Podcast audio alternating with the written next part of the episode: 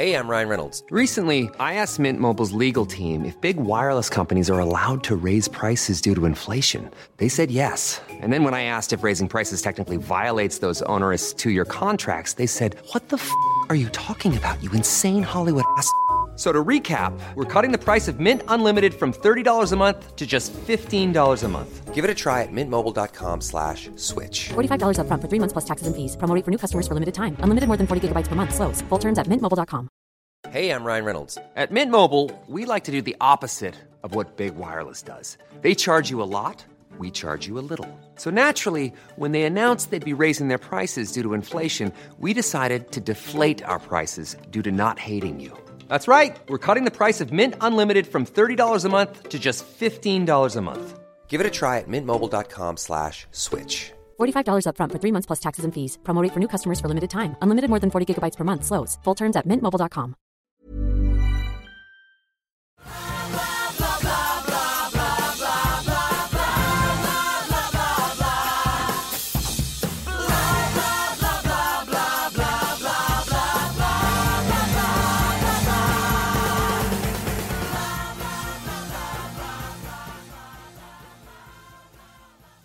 Hi, everybody. Welcome to the Billboard on Broadway podcast. I'm your host, Rebecca Milzoff, features editor at Billboard and Broadway expert here. So, over the past year, the new musical Be More Chill has swiftly become one of my favorite topics. If you listen to the, to the podcast, well, hopefully you are at least somewhat intrigued by it too, because I have had its composer, Joe Iconis, on before, and I also covered the show in its off Broadway run last summer with guests Jason Tam, Will Rowland, and Stephanie Hsu. So I'll keep my summary of it pretty brief. I do want to let those of you who have never heard of Be More Chill give, get an idea of what's, what it's about. The basics are uh, Be More Chill is the story of a high school student, Jeremy here, who, in an effort to become more cool and win the affections of the girl he has a crush on, takes a pill sized supercomputer called a Squip that gives him the confidence to, as the title of the show says, be more chill. Uh, obviously, things do not go perfectly after that, but you'll have to see the show to find out how. Um, Be More Chill started its life in 2015 at a theater in New Jersey where it got middling reviews, seemed like it would begin and end there.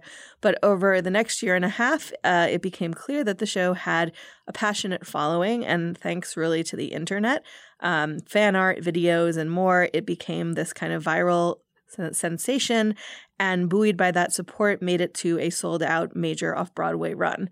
And now it's on Broadway, coincidentally, in the theater right next to Billboard's office. So I can confidently say uh, its crazy fan following has only grown. I have the pleasure of wading through all of them every day when I leave the office.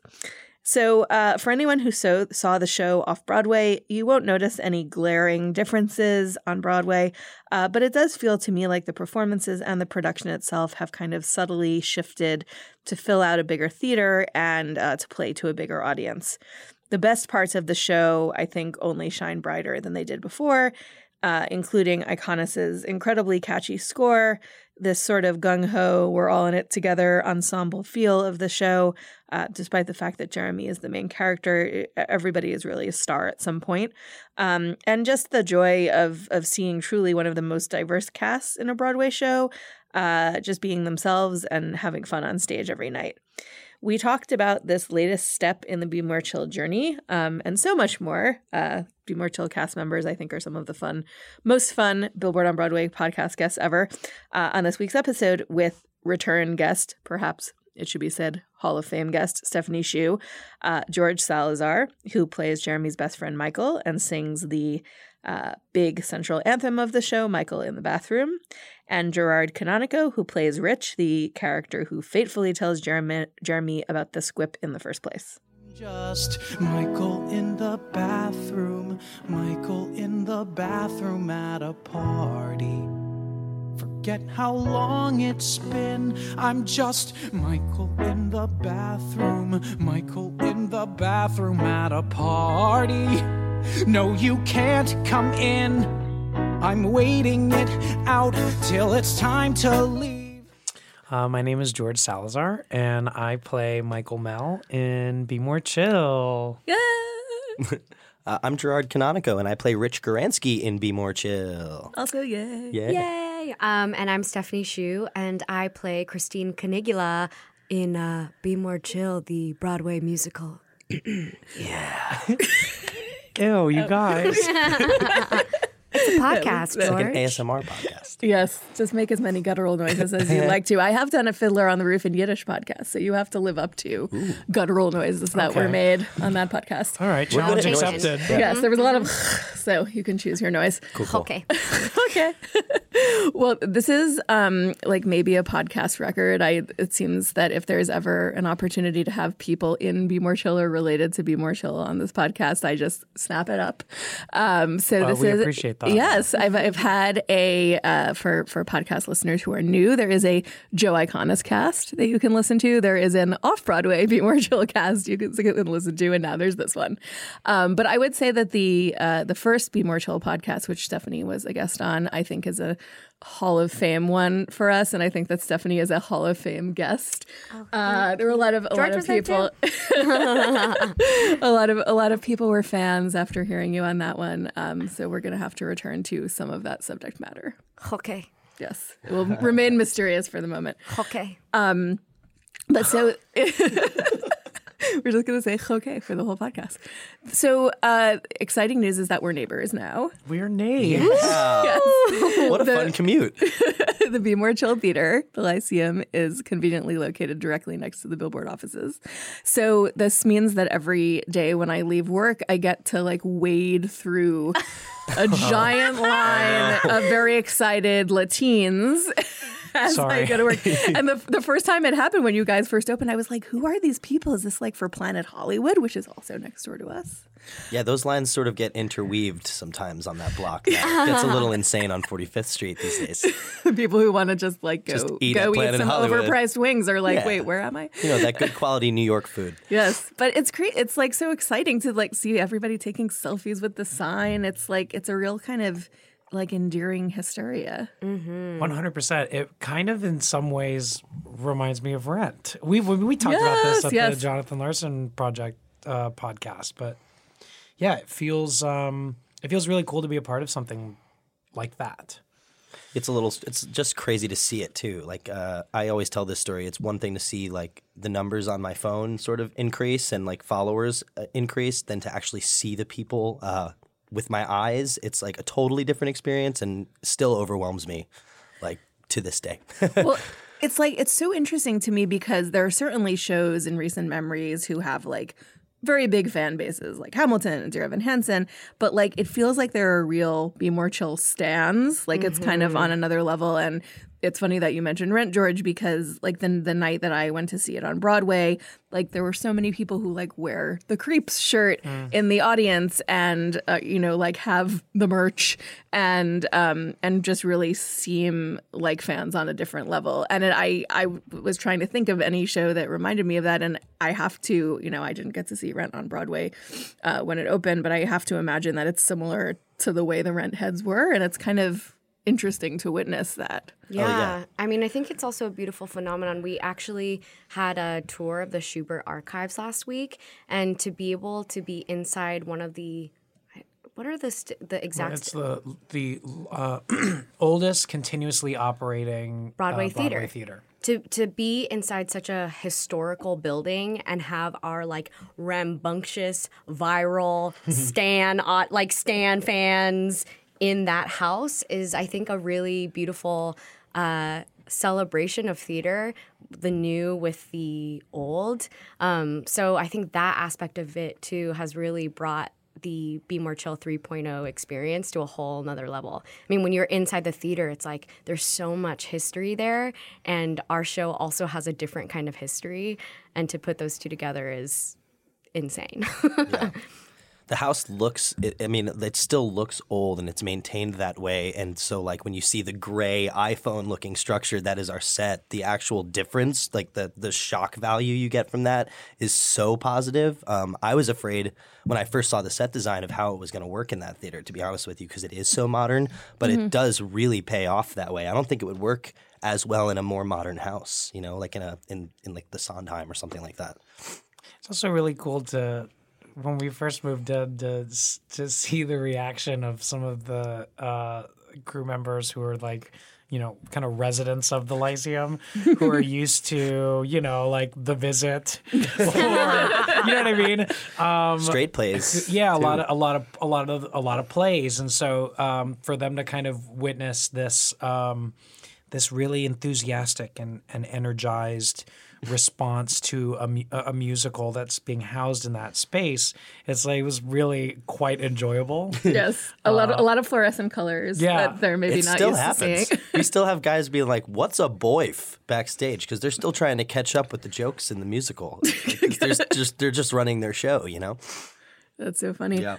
Well, I was gonna say the I mean the show has gone through various incarnations at this point, and you made last year you made the transfer with some years in between from off off off Broadway in New Jersey to a major off Broadway theater. And now moving from that theater to Broadway. How have those? I mean, the three of you have been involved in the show forever, basically. How have the the feel of those transitions sort of differed? Um,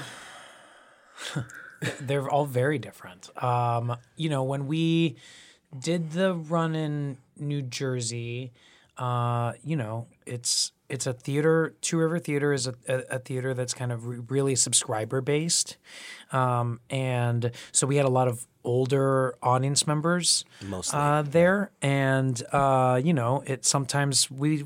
You and I talked about this in a quick change booth last week. Like it, it oftentimes felt like we were doing the show for ourselves. Yeah. Um, But also, it was an experience for us to just try out this material that, like, we had fallen in love with, and this theater was lucky to give us this opportunity. So it, like, the pressure wasn't there. I mean, the pressure to like hopefully come to New York was there, but once we felt like that sort of was disappearing, then it became really about like, all right, let's just do this for us now, and see what that is. you know? Yeah, and so like the audience, uh, the to have gone from that to two years of moving on to other projects, and then to kind of pick this back up again. Like our first performance off Broadway was bonkers. Like we so we went to let's let's si- sidetrack real quick. We went to New Jersey to see Oh um, yeah. to see the first regional production of Be More Chill. And we were they carted us in. They had us in a dressing room, like we were the Clintons. they hired security we had security us. guards and they ushered us out like right before the show started and then we watched uh, these very talented people in new jersey do our show And this was before Off Broadway was announced. before off broadway this was before the conversation about sort of of the musical becoming popular, right? This Yeah, like, around yeah. The time that it was starting to really rise. yeah, the, but this was before there was any kind of conversation or meeting with any producers Yeah. about bringing it to New York, and like we were, it was. I remember like we all like, were you in our car? I Or was did in you the other car. Okay, so in my car, I was in the Brooklyn car. the Brooklyn car, Yeah. the Brooklyn car that was that's fueled by corn. and corn that I grew, George. Yes. that, that you grew and brought in a, Non-genetically in a modified biodegradable tote bag. In my brownstone apartment. Um, no, but I remember the car ride back. We were all, you know, there was like so much shouting and screaming and energy and love for the show. And we were in the car and it was just like, like none of us were speaking. We were all kind of trying to process what had just happened. Um, and so then fast forward to that first performance off Broadway, it was really, um, it was really overwhelming. I think all of us cried a little bit because this thing that the last time we had picked it up and done it for people was in New Jersey. Uh, you know, to like maybe maybe a hundred people. Yeah. You know, you know, it got panned a little bit, and it just sort of like we thought, you know, we made the album, and that's that. So like we have the album at least. Little did we know the album would be the thing, like the catalyst to sort of propel the show to where it is now and and help. I mean, George was also like huge in, in trying to get people to talk. Like I remember you were telling me you talked to Joe a lot about like we should do something with this momentum and. You know, it finally fired off something, and, and Jerry got involved somehow. Yeah, yeah, yeah, yeah. And uh, Jerry Jerry Goehring really believed in in the show, and and the the promise of what the show could be for for the kids and like the impact it's having on these kids. Um, like I said, to see it firsthand and to get these messages and meet these kids like that, it's um, like really we are we are way more of an impact on their lives than I think we ever expected to be with this show. So that responsibility, along with how much love we felt that first day, it was truly Beatlemania. Like I, that's the only way I could describe it. It was like Beatlemania. Back to your question too, I was I would say that so the actors and the creative team we have labeled uh, Be More Chill 2 River 1.0, Off Broadway's 2.0, and Broadway's 3.0. And I would say that the experience, at least for me, um, 1.0 was kind of like, yeah, let's do this musical. sure. That was fun. And then 2.0, you know, with the years in between and the whole viral sensation thing, because it was a limited engagement and we were experiencing the fans in person with us doing the show for the first time, it was like, oh my gosh, you came all the way from Brazil to see our off Broadway production of Be More Chill. Okay. And I think when it came back to New York, there was a there was clearly an energy in the room that was like curious about whether or not the show would continue. I mean, I think with the trajectory, it was like, what's going to happen next? Is something going to happen next? And in this run in 3.0, um, I feel like for the first time, such we have found such ownership of the show. We know what our show is. We know that it's crazy and weird, and you know we've opened and the creatives have are still orbiting but it's really ours now and i feel like a sense of play that i've never felt in any of the iterations and a like nightly experience of just riding this wave. Um, it, for the first time, it really feels like it's ours, and that's so special because it's so many years of hard work and questioning and this crazy trajectory that has finally led us to this place of just getting to share this story that we've made um, for everybody. No, that it's interesting to think of like on the biggest stage, you somehow feel more free than before. When you'd think there would be like oh, more pressure than ever before too. Yeah, Yeah. no, there, there doesn't seem to be, you're right, there doesn't seem to be like that kind of pressure anymore because I think we all, I know I can speak for myself. I, I never stopped believing in the show. So every, at every stage, it was, there was this pressure of like, we got to get this right because this thing has to continue on to the next step. There has to mm-hmm. be a next step. And now we're kind of here and like, what would be the next step? Like, The next step, I think, is what we're doing. It's maintaining and playing. Yeah, and totally. That's like the Yeah. best thing Yeah. we can do. That's, I mean, that's the whole fun of the show too. It really allows us to do that. Not a lot of shows allow uh, actors to do that too. It's a lot. Um, a lot of musicals I've done, you're sort of directed to do the exact same thing, and these these songs and these scenes and the way it's written really allows us to have fun and help the show grow that way. And now it also feels like we, it is unbelievable the amount of uh, influence it's had on on the world at this point. Um, but it feels less like intimidating uh, pressure. It feels more just like I know exactly what I'm doing with Rich Goranski every single night, and that's so exciting to like keep finding that and watch the kids really um, embrace like who otherwise would be known as sort of like a bully, sort of bad guy in a musical. Like they've found a way to craft this character, and we have all of us. Um, to make it somebody with just way more dimension and that's the whole point of the musical. It's just like nothing is what it seems and you, you sort of have to like discover your inner self to to embrace your outer self. And these fans are amazing. They come dressed as like they're unicorns straight up. yeah, a lot of stephanie quoted it cosplay. perfectly. They are unicorns of fans. I've not seen anybody like any fans like this for any show Well, I was going to say, I mean, you, I'm curious, you specifically have been in a couple shows with pretty rabid fan oh, bases yeah. before with Spring Awakening and American Idiot. And I mean, is this just on a total other level, even from Yeah. those? Oh yeah, I mean, Spring Awakening is the closest thing to that to this process that I even feel like um, the, even just the way the show is created over years and, and crafted with this cast, like with the same cast and brought off Broadway and then surprise on Broadway and all these people are rejoicing. But there wasn't cosplay and there wasn't. You know, Instagram and, and stuff like that. So Victorian I was an- cosplay would have been interesting. I was an avid Wendla cosplayer, actually. could you imagine? Yes. Oh my God. It kind of went I'm south. sure there's a photo of it somewhere. No, I, I really did dress up as Wendla once. Well, Spring Awakening really um, sent a uh, radical movement of socks. I would Yeah, say. it sure did. Those I'm, high s- I socks. still I still rock the Spring Awakening The high socks. Oh my And God. it's probably because of Spring Awakening. That's great. I love that. Look at that fashion trend from Okay. the 1800s. What did you call it?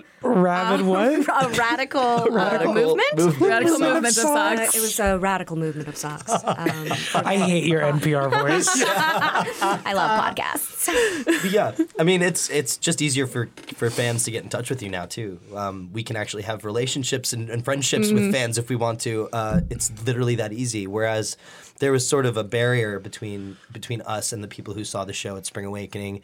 And American Idiot was a little crazier just because Green Day fans were also coming to the show, like especially when Billie Joe was in it.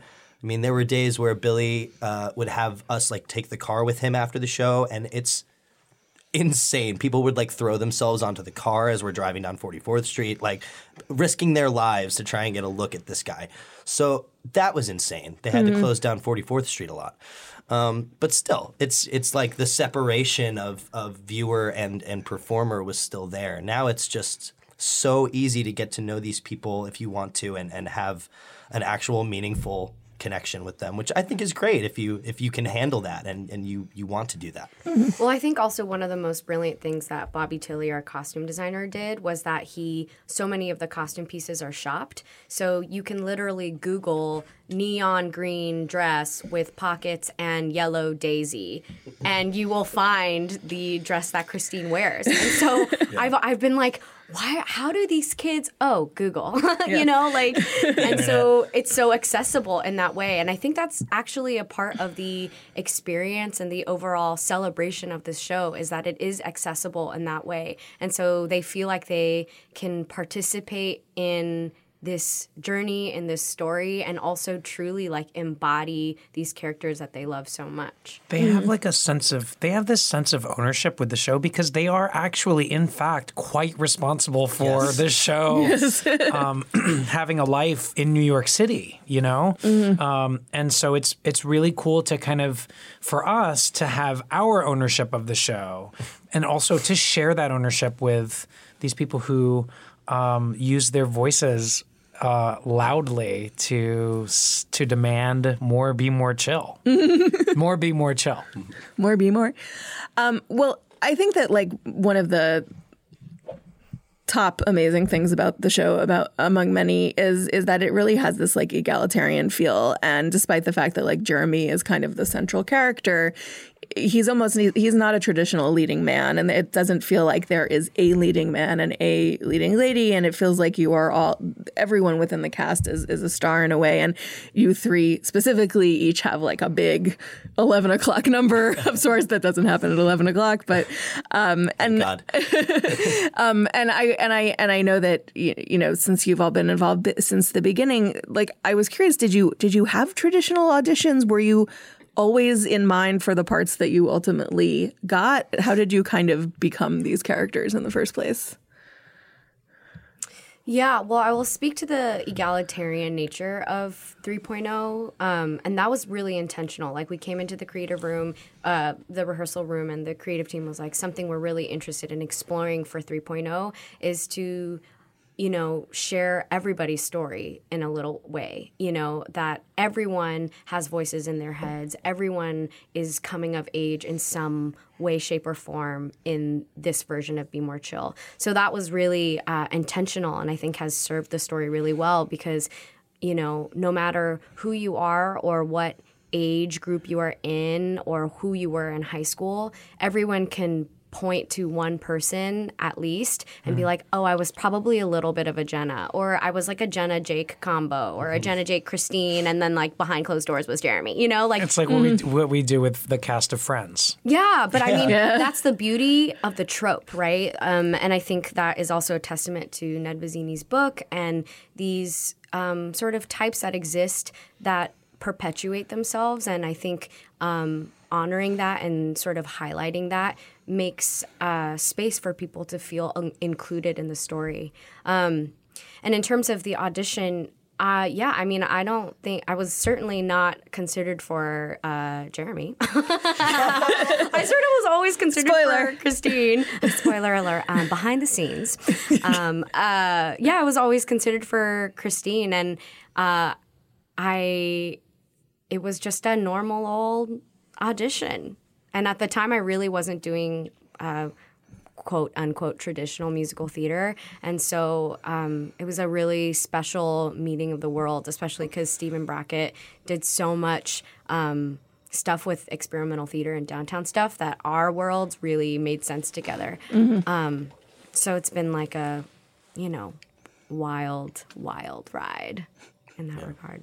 I also had a traditional audition, but when I read the breakdown, it was like one of those times where you're like, "Oh my god, I've never seen a role that's like more perfect." Like it was one of those things where if I don't book this job, I'm quitting acting forever because it's like me. It's me on paper. Healthy, healthy. So I, yeah, no, it's, it was just my drive to get it, and also I knew I was familiar with Joe, and I, I had not worked with Joe Iconis yet, and I really, really wanted to. Um, I missed a few opportunities to audition for the black suits back in the day that I was kicking myself for for like years, and uh, so when this came up, I was like, I can't miss another opportunity to work with this guy, and um, I remember Stephen Brackett in the audition made me feel so good as soon as I walked in because I hate auditioning. It gives me a lot of anxiety. Um, uh, and with that part, I made sure I like I was off book. I knew exactly everything I wanted to do. And Brackett got up from behind the table, which people don't usually do in audition rooms. They usually sit there and just like tell you to do your thing. Um, he got up, he shook my hand, and he thanked me for my time for being there before I even did anything. And uh, I just thought it was so like welcoming and warm, and it seemed very genuine, and and it like invited me to just do my best work. it's like and the so most warm, fuzzy it was the- audition behavior ever. It was Yeah. so simple too. It's like it wasn't too much. It was just like, dude, thank you so much for being here. Like, let's do this. You ready? Have any questions? I was like, what? uh, nah, man, let's rock and roll. Like, I'm ready. And I think I threw a chair at one point in the audition, like, like when I was bullying Jeremy, you know, quote unquote. And like in any other audition, I don't think I would have like gusto to do something like that. I would like second guess that thing, but for some reason I was just like, fuck it, man. I got time. I can just do this. I can just do it. Thank you for making me feel like I could just do anything in the room. Oh my god, I hope I work with you guys. And lo and behold, yeah, got to do the reading and, in Two River. It was like truly amazing. It was like secreting my this job into into, into the world. So yeah. Yeah, I I auditioned for a Black Suits production, the one in LA, and I didn't get it. And uh, Joe was like, oh, "I'm so sorry, man. You were so great, but it just didn't work out." But he was like, "I have I'm writing this other show that I think you're perfect for, so keep your eyes peeled because we're going to do a reading of it in the spring." This was back in 2013, and then in the spring of 2014. Uh, I got an email, and at the time, Scott Ellis was the director. So um, Jen Tepper and I joke about how um, if Scott Ellis had remained on board, we might have we might be in the Marquis, not the Lyceum, but um, but uh, so I did that reading, and um, and then when Stephen Brackett came on board, uh, I had I had left New York. I was done with the I was done with musical theater. Like I was done with theater. I was like hungry for something different. Why do we all what I- have those thoughts? well, because because the business is tough, but Yeah. like I was in I was searching for something and I didn't know what it was, and I just went out to Los Angeles to see if maybe I could find that there, um, and got a call from Joe Iconis that Stephen Brackett was who was not familiar with me wanted to wanted me to put an audition on tape um, and send it in. So I did that and booked the show and moved back to New York. And in the process of doing Be More Chill in New Jersey, I realized that the thing that I was like, that I left New York looking for was like right here with this show. And so, in so many ways, you know, when I when I talk about Be More Chill, I uh, I get really over overwhelmed emotionally. Like I've been known to cry a lot uh, when I talk about this show, and it's because like um, this this this thing that I was that I left the, the city looking for was here in in the in those pages and in the music and in all of these characters and in the amazing um, actors that that we've got to share this show with from 1.0 into 2.0 and now 3.0. Um, yeah, so it was um it was uh you know I, I never booked a musical f- off off of a self tape before, um, but uh, it was nice. It was nice of Stephen Brackett to say, "Okay, fine." I'm know- sure he said more than okay, fine, but yeah. I have to say that's actually I've never really heard that story articulated that way before, and I Because I'm usually crying when I'm saying it. so. Um, but I really relate to that because I also I was gonna move to LA like a hundred times. I was gonna move to LA and then SpongeBob happened. And then I was like, okay, I'm on a six month contract. Like I'm going to drive across the country over the summer and then I'm going to, you know, move to LA and like be an actor there, but also like have a farm. And then and then I found out that we were that Be More Chill was happening off Broadway, and I was like, okay, so I'm just gonna stay until September, and then like if nothing happens, I'm just gonna drive across the country and move to LA and have a farm and do acting there. Um, and then um, and then Broadway happened, and I'm so relieved because.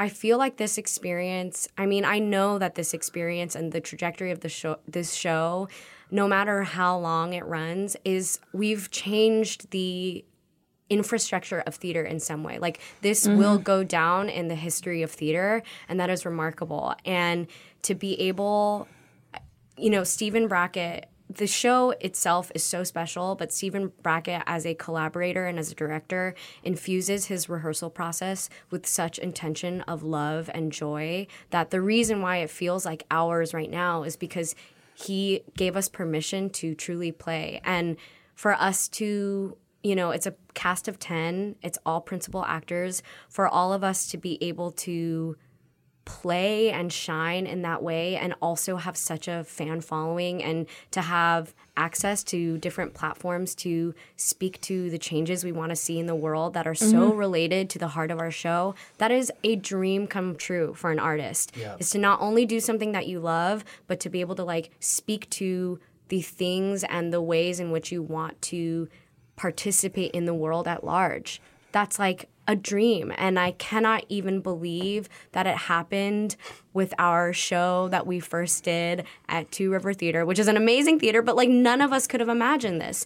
So, yeah, I just really relate to what you're speaking of, George. And when I when I think about it, when I really allow myself to sit with it, I recognize the ways in which this show has completely changed my life and the trajectory of my own growth as a person, as an artist, as a as a human in this world.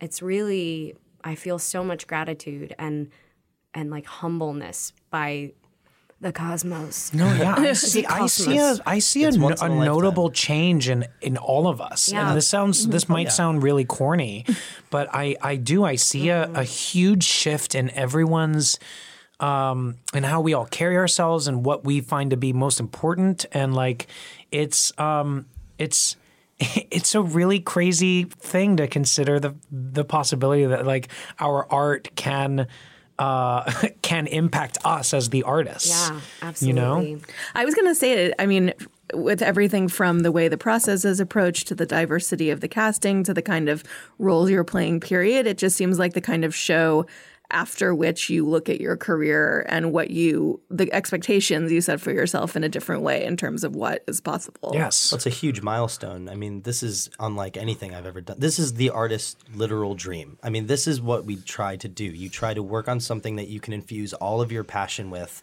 and not be stifled creatively. Mm-hmm. And then not only that, that translates to the world, and the world is appreciating it and embracing it and celebrating it. And then, like Stephanie said, we, we have these platforms now to help influence younger people. But I got news for you, man. These younger people are influencing me. They are so much more woke than I was when I was like 12, 14. Like, forget about it. I, I don't even know. Like, it, I'm learning so much now uh, from these kids and from the kid that I'm playing every night. It's pretty mind blowing. So I'm like, I don't, it's going to be pretty hard to top this. Uh, I've said that a few times in my career, but it's going to be really hard to top this. Millions of people have lost weight with personalized plans from Noom, like Evan, who can't stand salads and still lost 50 pounds. Salads, generally, for most people, are the easy button, right? For me, that wasn't an option. I never really was a salad guy. That's just not who I am. But Noom worked for me. Get your personalized plan today at Noom.com. Real Noom user compensated to provide their story. In four weeks, the typical Noom user can expect to lose one to two pounds per week. Individual results may vary. Hey, I'm Ryan Reynolds. At Mint Mobile, we like to do the opposite of what Big Wireless does. They charge you a lot, we charge you a little. So naturally, when they announced they'd be raising their prices due to inflation, we decided to deflate our prices due to not hating you. That's right. We're cutting the price of Mint Unlimited from $30 a month to just $15 a month. Give it a try at mintmobile.com slash switch. $45 upfront for three months plus taxes and fees. Promo rate for new customers for limited time. Unlimited more than 40 gigabytes per month. Slows. Full terms at mintmobile.com. I can imagine. Yeah. Well, I mentioned before you each of you has kind of a huge number, and I felt like talking about them a little bit would be a good way to into sort of what makes Joe's music so great because I think they all showcase very different sides of him as a composer. Yeah. So um, we could start Gerard with you, and it's from Japan. Well, Squip Song to me is um, the song that I've always been waiting to sing, and I never knew it. Uh, it's it reminds me a lot of like my favorite sort of um, like modern patter pop, you know, musical theater songs, like um, like that a Norbert Leo Butz would would perform. That's what I thought when I first got sent the MIDI file. Like it was just Joe's voice and like a keyboard teaching me the Squip song with the you know I had the sheet music, but it was also Joe like freely singing like Joe. And so I heard that, saw the music. I was like, okay, I get it. This is like this weird, like loose. I didn't know it was like funky and sexy because that's not uh, the arrangement I had when I first heard the song. All I knew was that it was a story. And I got down with that because I love a story song. And um, yeah, it just flows and it rocks. And then once we started working on the song, once I got the part, I got to start sort of play with it, uh, uh, play with the structure of it a little bit, play with the riffing and the screaming and the stuff like that. It's from Japan was a total just like I was goofing off in rehearsal one day and Joe liked it, and I came back to rehearsal the next day and it was in print.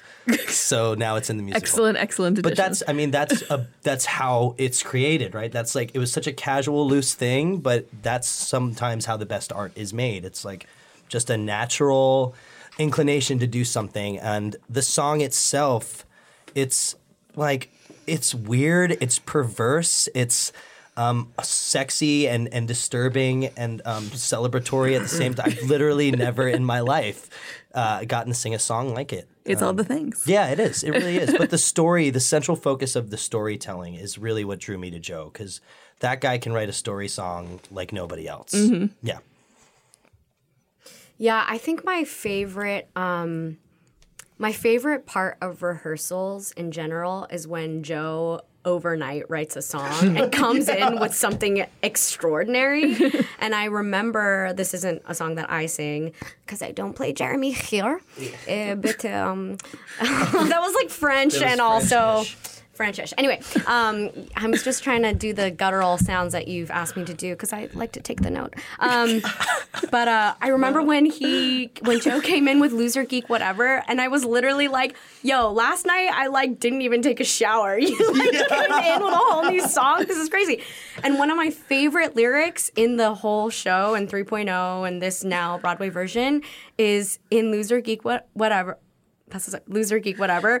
Um the lyric whoa uh-huh uh-huh uh-huh. Like i think that joe is a i've been thinking about this a lot and i think he is a poet of the conversational nature of words. I think that is so spectacular. You know i don't know what goes on in other people's subconscious but it is not ever as articulate as um, and rhymey rhymey as some musical theater songs.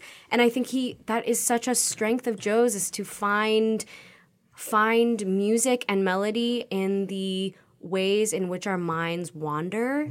And i and i love that about his music because it's so real. Um so that's one of my favorite lyrics of Especially of his. play rehearsal. I mean, that like letting your mind wander thing. I- Yeah. What what song is like that? I mean, I'm sorry. It's like just anything It going is through your ADD brain at the time. on stage. Yeah. yeah Completely. And I also remember when he came in with um, guy that I'd kind of be into too. Guy that I'd kind of be into too. Um, at Two River, it was also like a similar experience where one day he just it- we were about to go into tech and he just brought in that song.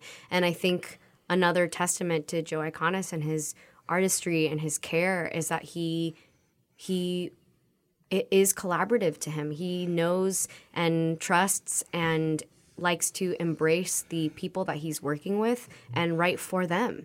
Um, and I think that is so special and so loving. You know, I mean, the the biggest gift, one of the biggest gifts you can be given is to be a part of someone's baby and for them to give you one of theirs. You know, for you. I don't know if I I meant babies. I maybe I just I would give you my baby. Exchange. You can You would has give my me your baby. baby? Yeah. No, thanks, George. I gotta, I gotta, I gotta get one, but I think you can just buy one at Duane Reade. Isn't that how that works? Why don't you tell us about Michael in the Duane bathroom, George? um, no, I wanted to, I wanted to, to speak on the, the, the trusting nature and the collaborative vibe that Joe works with. It's like um, he is not precious with his work. So if you um, the perfect example is we we did this uh, we did a series of concerts together called Two Player Game, and I um, he myself and Jen Tepper curated this laundry list of Iconis songs, and uh, when we were we went into the studio to record the album, I was like looking at a lyric sheet and was like Joe, I have not been singing those words. And he was like, Yeah. And I was like, Why didn't you say anything? he was like, Because this is your version of the song. He was like, "This is the George Salazar version of that of that song, and that's the that's the word." And not, I'm not saying like I re I re you know, paraphrase the entire lyric, but like there was like instead of uh the I said uh, and um you know uh there's there's a freedom that he um allots us, and it it it has everything to do with that playful ownership thing that we feel now. Um, All of our collaborators on this show uh, kind of carried that that same vibe. But um, you know, with with with Michael in the bathroom, um, we had that 2014 workshop with Scott Ellis, and uh, Joe sat at the piano. They let everyone else go, and we sang through it. And it used to be really low, um, in my voice at least, and I felt uncomfortable with how low it felt because I felt like it didn't ha- pack a punch in that register of my voice. And so we tried it up a half step and then we tried it up another half step.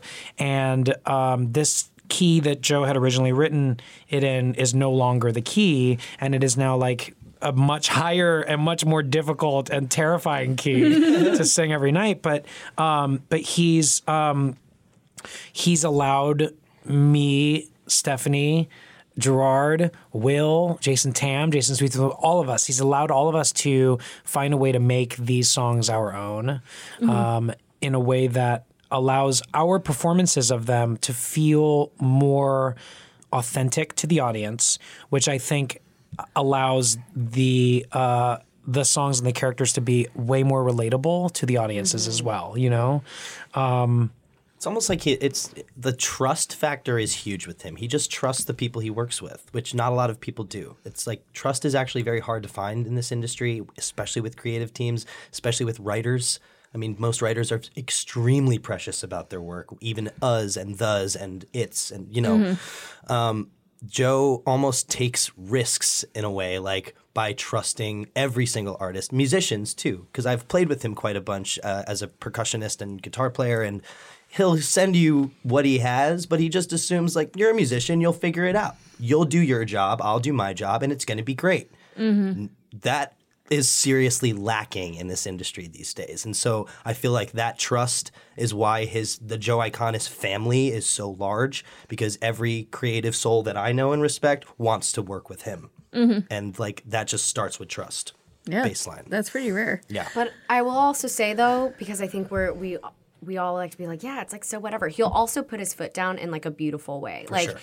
I think that is the beautiful balance of being able to send someone off to play and then also if something is going in a different direction or not exactly what it's supposed to be, he'll still be a part of that editing process. And I think that is he's still like so very intentional with what he's building. Good edit. Well, going back to play rehearsal for a moment, Yeah. um, I, I mean, I think that th- when you perform the song within the context of the show is I mean it's people laugh because your performance is hilariously delightful. But I, I also just get the sense that there are a lot of people in the audience who kind of know what you're talking about. And like we all have had a moment when we really liked play rehearsal. Um, so I was curious are, were the three of you drama club people in high school? And like what were you know Christine is very into playing Juliet among other roles. Um, what were your kind of like Vanguard roles back then. Ooh, Vanguard. I did once on this island as a freshman in high school. It was very inappropriate. Yes. Sigh. Sigh. Yeah, heavy sigh. No, I, I had zero uh, Vanguard high school, uh, but I did. Um, the cool thing about my high You were on Broadway in high school. Yeah, girl, I know, but like high school theater, regional stuff, like or whatever. Um, I got to do something cool for my high school though, because the actual theater program in my high school was something completely different than it was when I left. My drama teacher slash music teacher lost, uh, actually left her job. She she had kids, and so she used to do the play every year. Then they hired a woman to do it for free, and she was sort of taking over the play and whatever. Um, when I came in, I didn't really like this woman. She didn't really treat me with respect. I think she hated the fact that I was very young and on Broadway already, and she had like one Broadway credit. I don't. It was like a lot of jealousy, and I was like, I'm 14. She relax. was Mrs. Reyes. Literally, she was Mrs. Reyes. But I got um, through That's a course of a year or two. Uh, we had her. Uh, she she was eventually let go, and we had my favorite teacher, the drama the, the drama person, uh, become the head of the play every year. And we started with maybe five kids, creating a little thing called the Seraph Players, and now it's like fifty or sixty kids strong. Wow. Um, since I graduated uh, years ago. Um, but it's great. It's like amazing. I'm so glad I got to do that for my high school because yes, I was working on Broadway, but like I in high school, the theater club, those were my people. That's where I could be myself. I couldn't be I wasn't a jock. I was respected, but I wasn't like into that, you know, I wasn't into sports or anything like that. Stephanie, and I were jo- Stephanie and I were jocks. We were. my, my freshman year, I played basketball and I was obsessed with Muggsy Bogues because he was five one and I'm 4'11 and 3 4. Perfect. I was an incredible perimeter shooter. Like, you know, loved the Lakers, grew up in California, and I just never really wanted to do theater. I was always like, I don't want to be a theater nerd. And people kept being like, just do it, just do it. And I was like, fine, I kind of like it. you got peer pressured into going to the theater. I love that. this is a crazy story. My friend, who is such a huge reason to as to like why I do theater now. I've known him since kindergarten. He scheduled me an audition, a quote unquote audition for Drama One Advanced, which was basically like Drama One, but you just audition for it. And I canceled on the audition because I was like, I don't want to do that. And he scheduled me, scheduled. Come on now. He talked to the teacher and like rebooked me for a, a, another audition outside of the audition time, and we like did it in the quad. And I sang something from Little Mermaid because I knew nothing about musical theater, and um, and that was like the beginning of my experience of theater. And all throughout high school, I just kind of was like, yeah, yeah, plays are cool. And people would be like, you should go to college for this. And I'd be like, how is that even a thing that you can like study acting? but so it was just a bunch of beautiful, like, guardian angels. And when I, my senior year, I, by then I was like, you know, involved and, um, they we did noises off and I played Dottie and that was really special. And uh, my mom asked me I had like wrinkle lines that I drew in with you know eyeliner. My mom asked me why I always play the ugly people. um, cool, cool, cool. And um, and Mom. I feel like well she was you know anyway we were all doing our best. Um, I also played Mrs. Meers, which is also truly screwed up, but we don't have to unpack that now. Um, but uh, I was great. Um, but I feel like actually I am more Christine Canigula than I've ever been in my life. I think that she has taught me so much about what it means to just truly love the thing that you do. And I was so ashamed for so long to be an actor because I just didn't understand the true impact of art and performing arts. Like I just couldn't conceive or perceive that possibility and reality. And through this show, and she has really taught me that. And I feel like the theater that I see around me right now, I mean, it's just been, it's such an exciting Broadway season. Like, there's just so much amazing work being done right now. And I feel as passionately about it as Christine does, you know? There's like a lot of young, attractive people on Broadway right now. I'm just gonna throw it out there. Thank you. Yeah, Thank you. it's exciting. I'm not. I'm neither young nor attractive. That's not true. My Vanguard role in high school. Let's hear it. Was Wendla. so I was Ven- was Wendla in front of my full length mirror. um, no, I um I uh kind of similarly to Stephanie, but also the opposite. I was not a jock. I did not play basketball. I was quite the slob, and my routine was typically uh, go home from school. Um, Totino's pizza rolls. You guys know I knew those? you were going to talk about my a snack. God, I yeah. could tell where your eyes went. You can't see his eyes, but they were snack eyes. They cross a little bit. I thought they you cross gonna and say I stop blinking. um, uh, no, Totino's pizza rolls, like a like a forty pack bag, like the ones that the in the commercials the moms uh, serve to a party of like 11, 11 teenagers. I housed the entire bag myself. Uh, I would eat those, I would, and I didn't even put them in the oven to make them properly. I just threw them in the microwave George. because I had zero standards, and I would watch Maury Povich. Oh my god. That was my I typical. loved Maury. Me too. You are the father. I that was my typical routine. Part of me is sad, and part of me feels like this is maybe living your best life. Uh, this is a this is this this is the glow up. Is that from from a couch with Totino's pizza rolls to uh, talking about it uh, at the billboard offices.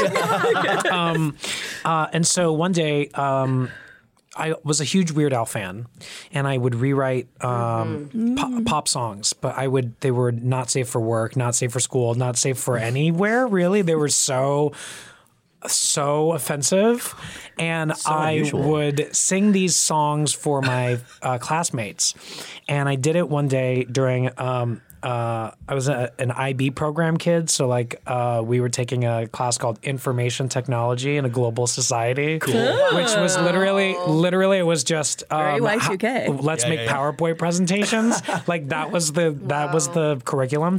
Um, and I sang one of these songs. I think it was a parody of "Baby Hit Me, Hit Me, Baby One More Time" by Britney Spears. And um, the drama club president skipped school a lot and was a year ahead of us, but had to take this class with us.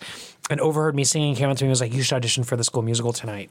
And I was like, "No, I have plans." but it was just to eat Totino's pizza rolls and watch Maury Povich. So eventually he dragged me and I similarly did not know any musical theater, didn't even know that musicals existed truly. Like uh-huh. growing up mixed race in Florida, like we didn't watch musicals. I didn't know the musicals were a thing. Like my parents were grooming, fully grooming me to become a doctor which is why I was taking information technology in a global society. And so, uh, so Preparing you for Instagram. it, can we cut that statement out? Um, so I, um, so I went in and he was like, um, "This is called an audition." like he was like walking me through these things like I was a foreign exchange student, and um, and I sang the Elton John version of uh, "Circle of Life." From The Lion King, and then they cast me as Seymour Krelborn in a production of Little Shop of Horrors that I'm still like hugely proud of. It was I had a an African American Audrey. Um, each Ronette was a uh, of a different uh, ethnicity. Um, it was truly a groundbreaking high school production awesome. of Little Shop. Before anyone in New York was doing any kind of colorblind casting. Well, I want to see you as Seymour now. I, I'll have to find the I'll have to find the video. I was also I was in glasses and I weighed 250 pounds. So you really do want to watch this video. I'm sure if, as my mom shakily zoomed in on my face, you could see um, pizza sauce on the corner of my mouth from the Totino's pizza rolls. Wow. Uh, but Little Shop of Horrors, Seymour Krelborn, Vanguard. I feel like you're going to get a lot of um, special stage door gifts after this podcast. and they will be pizza rolls. Swimming in pizza rolls Yes. at the Lyceum. Not, um, not a bad gift. Put gift. them in No. the plastic bin so the rats don't come, George. don't forget. Stephanie Hsu, first day of of being in the Lyceum out was like, "Can we have plastic bins because the the rats?" no, it was a huge problem at SpongeBob, Oh, that's where the and I bins was came from? really traumatized. But I haven't seen, but I haven't seen any mouse anything. Knock on Yeah, that you're knock on wood, but let me tell you, I saw rats eat through people's refrigerators when we were doing SpongeBob SquarePants in the musical. Right. Wow. Dang. On that happy note, I looked um, through your refrigerator. There's only juice. I could talk to you people all day, but I want to end the podcast on a very deep note. Um, Stephanie has answered this question once, iconically. Um, I want to ask you about your personal squips. Uh, they can be things, they can be people. Uh, last time she was here, Stephanie memorably said her squip was a tree. Still true. I have. I I, have wondering- people now. I have people now, though. Okay. I was just wondering. We can start with you. Is your squip still a tree? And Absolutely. expand. In fact, actually, my friend and I, who um, make medicinal healing salves, um, we just hired our Which are friends- amazing, by the way. Thank you, thank you. So we just hired our friends to build these raised beds in her garden, and um, we planted seeds a few weeks ago. But it's been kind of cold, and I was just, and it's kind of shady, and so I've been really kind of worried if the spe- the if the seeds would sprout at all. And just yesterday, the seeds sprouted through the soil, and I was like. Oh, I am so humbled by the lessons of nature and what they teach me about time and the right conditions to grow. So, mm. yes, that is still a tree, and all things that grow through the ground are still my squip. However, I also love Jada Pinkett Smith. She has Red Table Talk, and I'm obsessed with it. It's like, my favorite. I don't even have Facebook, but you can still watch Facebook when you have a computer, and um, you can Google it and do the Facebook Live watch. Thank you, thank you, what Danish child, for for finishing her answer. But um, I am obsessed with that show, and I think Jada Pinkett Smith for sure is my squip. The way she talks about truth and like standing up for what you believe in, and her bringing together. Three generations of women to have really difficult conversations, all with such joy, and she looks so fly all the time. I'm just like, oh, you're my squip. I get it. I I'm get la- what a squip is. I'm now. laughing in part because I, I know what you mean. And I and she also watching Will Smith's Instagram. She shades him so magnificently. it's really Jada's great. Yeah, she's great. That's an awesome choice. Thank you. Wow. I did a lot of research for you because I was like, I, I've got to come up with something other than a tree. But you do. I love that tree metaphor, though. That's great. And you have a It's very plant centric Instagram as well. well, I- she puts her money where her mouth is. Got to uh, take IB technology for the future, like George. That's the problem with public schools, baby. I know, true. I mean, I did go to a public school. Me too. through and I through. did not, unfortunately. We had. Do you guys remember those projectors with the clear things, and you could draw on them Oh, with yeah. markers? Yeah. Should and we buy one? Shadows. We definitely should buy one for the theater. Yeah, you can. Oh, okay. Well, Just for funsies. Anyway, squips. I've I I have said this from the beginning, but my squip would be Danny DeVito um, as Frank Reynolds in It's Always Sunny in Philadelphia because so that here's the thing about that show. That show, those characters are jerks. Like they're bad people, and you shouldn't like people shouldn't enjoy watching shows about bad people. Like you shouldn't want to root for bad people, but there's there's just something about their um, their energy together as an ensemble. Anyway. I would love to have. There's one episode of uh, It's Always Sunny called "Being Frank Reynolds," and it's um, it's entirely shot in first person view. So and so it's shot as Danny DeVito in first person. Oh my god! So it's like it's about four foot five, and and and there's like this cra- like there's a crazy moment where he just like goes into his bathroom and he's like pills, gotta find the pills, gotta find the pills, and he's like going through a medicine cabinet, takes pills, and starts hallucinating. Anyway, the that episode I watched it and I was like, okay, if I could. It would probably only be funny for a day, but if I could have that little voice in my head being like telling me not how to be cool, not instructing me on how to, what to like the right things to do, but telling me like all of the disastrous uh, things that I could do in any given moment. it would be a, uh, hilarious, but b a true test of my own uh, um, uh, wherewithal to like uh, block that voice out of my head and just continue to do what I'm doing. Um, yeah, but basically asking for a Danny DeVito podcast that that is that is a 24 hour, seven day a week bonanza. Whatever he- works, George. Yeah. And he gets to sing the Troll Toll song, which is hilarious. Yes. No one's mad. Thank you for knowing that. I, I have to credit His my Instagram boyfriend who posts is are full of the um, Troll Toll. It's always sunny. Uh, obsessive. You know but that they he'll be very happy to hear this. You know they toured the country performing "The Night Man Cometh." I was not aware of that. So now they- I'm sad I they haven't wrote- seen it. they wrote this musical that is an entire episode of the show, and uh, and they they would they went around they went around the country promoting it and performing it at like colleges, and there's videos of of it online. Y- I- it's it is something else. I'm excited. I'm gonna make you watch it. it's a know lot. where It I'm gonna duct tape you to a chair. yes. Uh, my, you guys had such funny and good stories. Mine is uh, mine has also been the same. It's Robert Downey Jr. Um, hilariously, after I said that, a friend of mine sent me a huge cardboard cutout of Robert Downey Jr. to my dressing room, so now he exists behind Amazing. my door. Um, I find that his journey through like his life and his career has been uh, troublesome, and he's made a lot of mistakes, and he's also rectified those mistakes, and then came out with like this Avengers like um, franchise essentially that he's now like an executive producer on as well as an actor on, and like he sort of like rebuilt his image from like uh, a, a negative place and did it so successfully that like I will listen to anything that man now has to say because he's been through it, he's seen some things, and hopefully has changed for the better. That was concise and delightful. Wait, who's your squip? Yeah, who's yours? Oh my God. I'm, I'm unprepared. It's okay. Well, you now can you say know Da- it was we Da- it's Danny. DeVito. It's Danny DeVito. Who is my squip?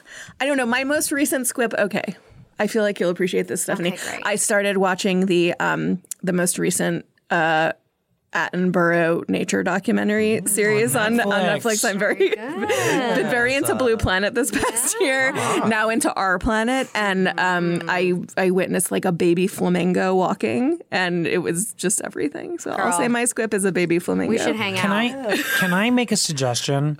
I so I have Philips Hue bulbs in my bedroom and in my living room, and my fa- there's an app called Hue Camera that you can use your you put your phone on a, on a tripod and you f- you film the your television screen, uh-huh. and the best the best way to watch any of those nature docs is with that app because then all of the lights around you change with the scenery that you're watching on TV. It's like it, I feel like I'm at Disney, like I'm at Epcot, and I've you know- s- I've seen those bulbs before, and I know You what you gotta mean. do it. So yeah, it's a new application. Okay, sorry, pink for flamingos, except the baby flamingos are not pink yet What? Wait, because so they tell us haven't what- eaten they're like enough gray, shrimps. right? Yeah. They're gray. like shrimps. They're gray and very um like very ugly and very awkward and like like that. Just imagine something walking like a flamingo but in like total miniature and like really fluffy. Which is oh. also such a lesson in growth and blooming, everybody. Yes, yeah, Thank they you for persist. The baby flamingos persist. thank you for this. for this this episode of Billboard Flamingos. I think Stephanie Hsu needs a podcast. She does. She does, yes. Well, maybe that's the next iteration of this. I was going to say, isn't Be More Chill 4.0 like maybe a mover? Maybe? Yeah, yeah, they've Yeah, announced it. They have. Yeah. They have. I Greg mean, Berlanti is. Um, we met him. He came to see the show, and he's the sweetest, nicest man. Um, and uh, yeah, they're they're gonna develop it into a film, and um, we're all gonna be in our fifties, so we won't be able to be in it. we're all gonna play Mr. Reyes at Yes. one scene or another. That's what it'll be. No, it's it's great. I'm so glad, man. It was announced like before we even started performing, right? Yeah, Joe Joe and I were in San Francisco doing our concerts, and he had just uh, taken a flight uh, from meeting with Greg uh, to San Francisco, and like four minutes after he told me uh, how the meeting went, it leaked uh, on Deadline, and people were already talking That's crazy. about this movie. Yeah, Amazing. Well, I hope it happens. Maybe like around the same time the In the Heights movie that I've been hearing about for like a decade Yeah. happens, um, then we'll just have lots of musicals at once. And I'm going to close by saying I just saw Gerard's tattoo that says "Love wins," and I thought it said "Love wines." Oh God! Wow, that shows where your brain is at. Well, and, and I do with, love and wine, With that, but I love close does the win. podcast.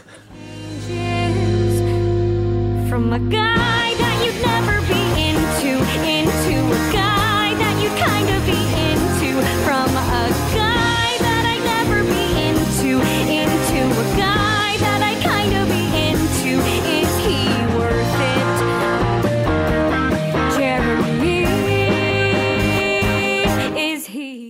Be More Chill is playing at the Lyceum Theater, and the original Broadway cast recording will be released on Ghostlight Records later this spring. If you're a fan of the podcast, you can find Billboard on Broadway on iTunes. Please subscribe, maybe leave a nice review and some stars. You can also find us on Spotify, Google Play, and Stitcher, among other platforms. On social media, I am on Twitter at Rebecca Milzoff, on Instagram at Ya Down with RMM. You can always uh, tweet or talk about the podcast with hashtag Billboard on Broadway, and hope to have you back next week.